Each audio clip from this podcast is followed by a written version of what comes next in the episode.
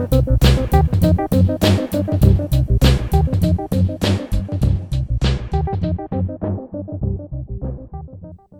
to the latest episode of the Mersey Waves podcast.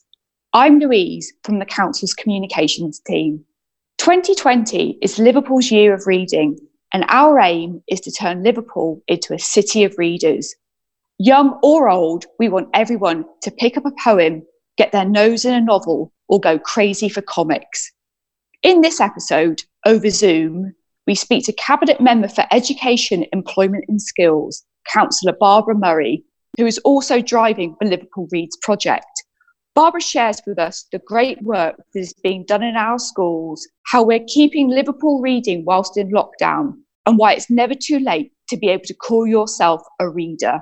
We hope you enjoy listening. Mayor of Liverpool, Joe Anderson, has designated 2020 to be Liverpool's year of reading. Can you tell us more about that, Barbara? Yes, sure. Um, I'm the Cabinet Member for Education, Employment and Skills, as you know. So uh, obviously, I was a natural choice for Joe to ask, have a look at this. About seven years ago, uh, we had a City of Reading programme, which was done by Councillor Lana Orr, and it was really successful, but we've done nothing as a whole city since. So Joe asked me specifically to focus in on reading this year. And as part of that, I've done some research and we have two major messages really that we want to get out. And one is that it's really important for parents to read with their children as young as possible. Uh, the earlier you start looking at books, touching them, talking about them with children, the more likely they are to acquire the reading skills they need to go forward for the rest of their life. Um, and the other one I'm particularly interested in is to do with young boys. It seems boys don't read for pleasure as much as girls do. They do read for purpose and they can be perfectly good readers, but they might not read as much. And part of that, I think, is limiting in the sense of vocabulary that's needed at quite an early age. Uh, reading for pleasure actually opens up your vocabulary greatly. Um, so we've been looking also at ways of endorsing and encouraging other types of reading. So, for example, comics, and that's why Tim Quinn was at the launch in January, um, because he's an illustrator who's worked for Marvel Comics. And I think boys in particular like sometimes to draw and build a story that way as opposed to writing. Um, so they're the two major messages. We want to reach out to lads to read more, but we really want the whole city to read more. And I can't emphasize enough this isn't just about schools and children, although we've got those key messages. It is about the whole city embracing reading and reading more. Um, we got off to a flying start in January when we held our big event in Central Library when we launched Year of Reading. Um, but clearly, current events uh, have meant that we've had to put some of our plans on hold. Can you tell us a bit about how we're keeping the momentum going with Liverpool Reads when we're all trapped at home? Yeah. Um, we were all surprised by COVID 19. I think everybody's in this unique situation together. It reminds me of a, a very bad B movie, really.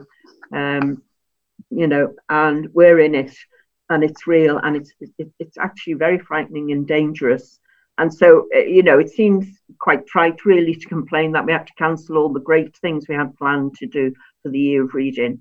Um, but we have a very strong planning group. And the interesting thing about everybody on that group is they do love reading and they really did want the year to be successful. And so we've been coming up with other ways online. And one of the main things we've been doing is we set up a Facebook page on which we can put all these free resources for families, schools, individuals to just use them uh, and get the best out of them. Um, we are talking about uh, the possibility of a lockdown reading challenge. More details about that in the future. Uh, but I'm certainly looking at, because I like to measure things, um, maybe the total of number of books that have been read in the city, uh, how many homes we've reached as opposed to schools in this project. Um, and we can measure things on the Facebook page. So, for example, when Irene from Central Libraries reads or tells a story live on the Facebook page. We know how many hits she's had, and it's staggering actually already. So I would really ask people if they're on Facebook and they use social media to join Liverpool Reads Facebook page. We will keep people updated there. Yesterday, we were literally putting up a, a newsletter for the BAME community in three different languages as well as English. And we're hoping going forward in that newsletter, we will be given um, encouragement to reading as well within the BAME community. Um, I would just say if anybody out there has any ideas about how we can actually promote reading whilst we're in this situation, just to contact myself. That would be good. It's interesting that you bring up the the online side of it because, as you know, we had to close our libraries on the 23rd of March, but our digital library offer from the library service has been doing a roaring trade. They've been, I think they've doubled the number of downloads that they've had for ebooks and audio books since the libraries have shut. Can you tell us more about that side of it and you know how people can access that from the library? We're really lucky to have um, such a great library service at the council and in the city. Um, the offer for people who maybe wouldn't normally go online. Online is fantastic. You can download books. You can literally join the library. Uh, we now have, thank you to uh, Edge Hill University, uh, library cards from children for children from birth. So there's no excuses. It costs nothing, absolutely nothing to join and to then use those services. But it's more than just the book. There are many other things going on. Uh, within the library services, within Culture Liverpool. And really, what I would stress is do some research online because these things all connect. They're all about reading, but there are lots of resources out there. And I would also mention um, the Reading Trust, uh, the Book Trust. These organizations, they have fabulous resources on their website. So use everything you can but be reading. The thing is to read, to enjoy reading, and to encourage, if, if you're a parent, to encourage your children to read as well. Clearly, our schools have got a massive role to play in igniting an interest in reading. Uh, as you said at the beginning, you're our cabinet member for education, and probably more than anybody else in the city, you're in and out of schools all the time. What are some of the reading projects that you've seen that have really captured your imagination in schools? There's there are massive region projects going on in the city, and really the reading sort of recovery type work is all about reading together. Now, families can replicate that at home. Um, and it's just about you all read together, you all look at the words together, and you discuss the book, the book as you go. That's a basic. What I thought was wonderful on World was when we went out on World reading day. Um, many of our schools literally have libraries and they have librarians working in them. And the scope and the variety of things they're doing. But for me, I loved, and you could do this at home, everyone, the potato characters. In schools, costs very little. Everybody's got a couple of potatoes in the vegetable wrap. They painted um, the potatoes into, I don't know, Harry Potter, um, Dickensian characters, all sorts. It was just the children's imagination shining through. And I think those kind of uh, activities actually cement uh, how we feel about books, our thinking of characters, and all of this. Because reading isn't straightforward, there's an awful lot to it. And I think the activities that you can do around books as well as reading actually and make children enjoy it more make it a place they want to go. I want to go and read more in that book to find out more about those characters, etc. As well as as well as schools, um, parents and other family members are so important in helping children to love reading. As a mother and now a grandmother, what have you learnt about fostering love of reading in youngsters? I I was um, a great reader when I was young, and I did love reading, but we didn't have many books at home. But I did join the library at seven. And my father was uh, really fantastic at reading to us. He did read well. Uh, and there was only three of us, but you know, so we could all look over his shoulder and this sort of thing, see the book. Um, but myself, with my own children, I've always made everything we do around education, especially reading, good fun. And we talk about books all the time. Um, and we've I've always had a lot of books in my house. So I don't know if by osmosis having books present helps. I think it maybe does. Um, but talking about authors, talking about books is something quite common in my house. So now that my grandson's come along, it, it, it's absolutely not surprising. I mean, he's two now, but even last year when he was barely walking, books were put there for him and he would go and get them himself and start reading them because children copy what we do. And he had seen his parents reading as they had seen me reading. And, you know, this is how you pass it on. Uh, it's, it's, it's not rocket science, it's a no brainer. They see you read, whether it's a newspaper, a comic, a magazine, or a book. And as they grow up, it's natural to do that. And that's the starting place. But once, you know, that's all that's all well and good. That's the that's sort of the theatre. But the part that we have to play then with the children is engage with them with the book. And, you know, help, helping them turn the pages, pointing to the pictures, talking about the pictures before they can talk even. And do you know what? There was a significant piece of work just done in the women's hospital at the end of last year about reading to your bump, you know, because they think this helps. And all the research tells us if we can get the children reading by the age of seven, they will read for the rest of their life. And do you know what? No one can take that away. It's free. It's, it's actually free to everybody that you can have this skill and it will help you get work. It will help you learn about things. It, it, can even help your health because you can actually Google online because you need to be able to read to use social media about conditions and what's good for you and these sort of things. Reading for purpose as opposed for pleasure. When you started reading yourself, was it as when you were a child? What was it about reading that captured your imagination? Oh, I just, I really did love. I, I didn't particularly like the school books, you know, what you learned with, uh, and the teacher took you down the lines, but you had to do it. And I was always pleased to move on to the next one because they're pretty boring stories.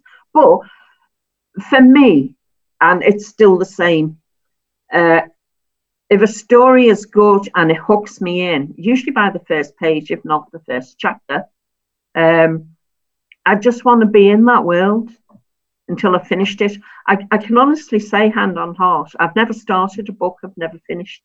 And some of that's been quite difficult. Uh, one of my favourite books is uh, Immanuel Kant's Critique of Pure Reason, which I read when I was a philosophy student. And you know, most people didn't read it from cover to cover, they just used to dip in whatever they needed to know. Um, I didn't. I literally took me years. I literally read it cover to cover. Um, so you know that was a hard read, and that was sort of like one of my personal uh, challenges, if you like. But in terms of reading for pleasure, I like nothing better than a good Dickens or that type of a novel that really just creates a whole different world. And you're interested in the characters, you're interested in what happens to them, and you're not happy actually till you finish reading the book. You don't want to put it down. I like that quality.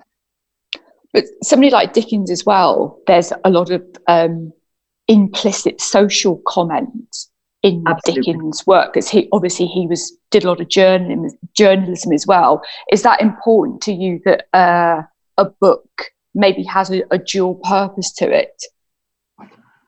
I think that can be a very good thing, you know, if you read, I don't know, political. I tend to think most political stuff is pretty dry. So I think it's good if you can get a political message over in a, a novel, for example. I, I think drama as well is very good for doing that. uh, short stories. You know, there's lots of mediums that can do that. Uh, but that's not the prior reason. I think the, the reason is a story, a good story to tell. Um, and I, I, do personally like the feeling of learning something from it.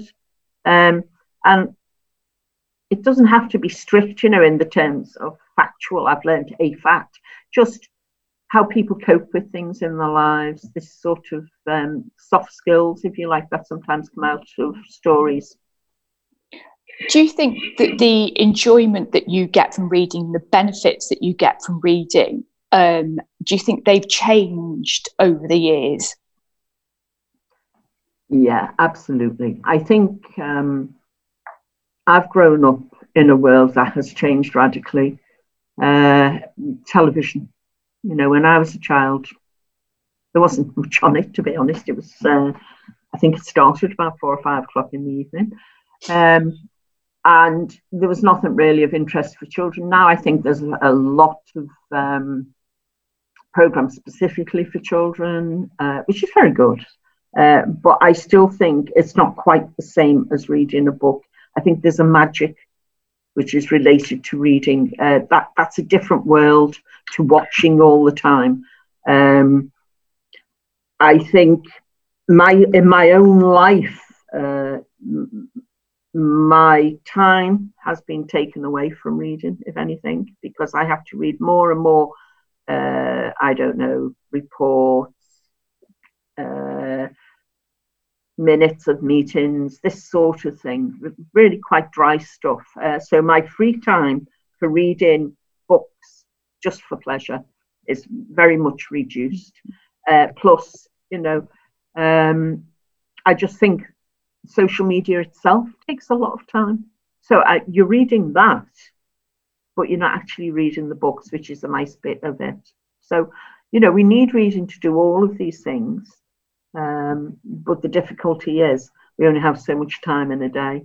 So I would say at the minute, one of the great things for me anyway, being stuck at home, is I can now actually read a couple of books I've been meaning to read for a while. Do you think that's an important distinction? You you bring up the fact that social media, yes, it's a, a type of reading and a type of communication, but and you say that it, it does take up quite a lot of time as, as many people say sort of fall down that hole and you know two or three hours going to gone past do you think that although we've said that encouraging kids to to read anything and engage in in in words is beneficial but is sort of reading a, a novel or short stories or or even poetry is that still sort of not exactly a gold standard, but it's a different type of reading that demands a different type of thinking, a different type of skill that probably has longer lasting benefits than just sort of scrolling through Twitter for a couple of hours. Absolutely. Um, I think the distinction we're drawing across this year, the year of reading, is uh, reading for pleasure and reading for purpose. I think schools are very good at encouraging reading for pleasure.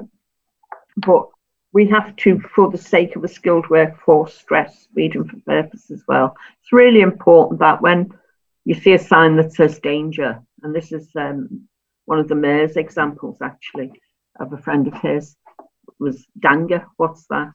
Well, it's actually saying danger. Uh, so you need to be able to read instruction. You need to be able to, it's great to be able to read a recipe, isn't it? And make a different type of meal. So we need reading for purpose as well. But to me, I, I think, and I, I love reading poetry. I actually love Shakespeare. I love the plays.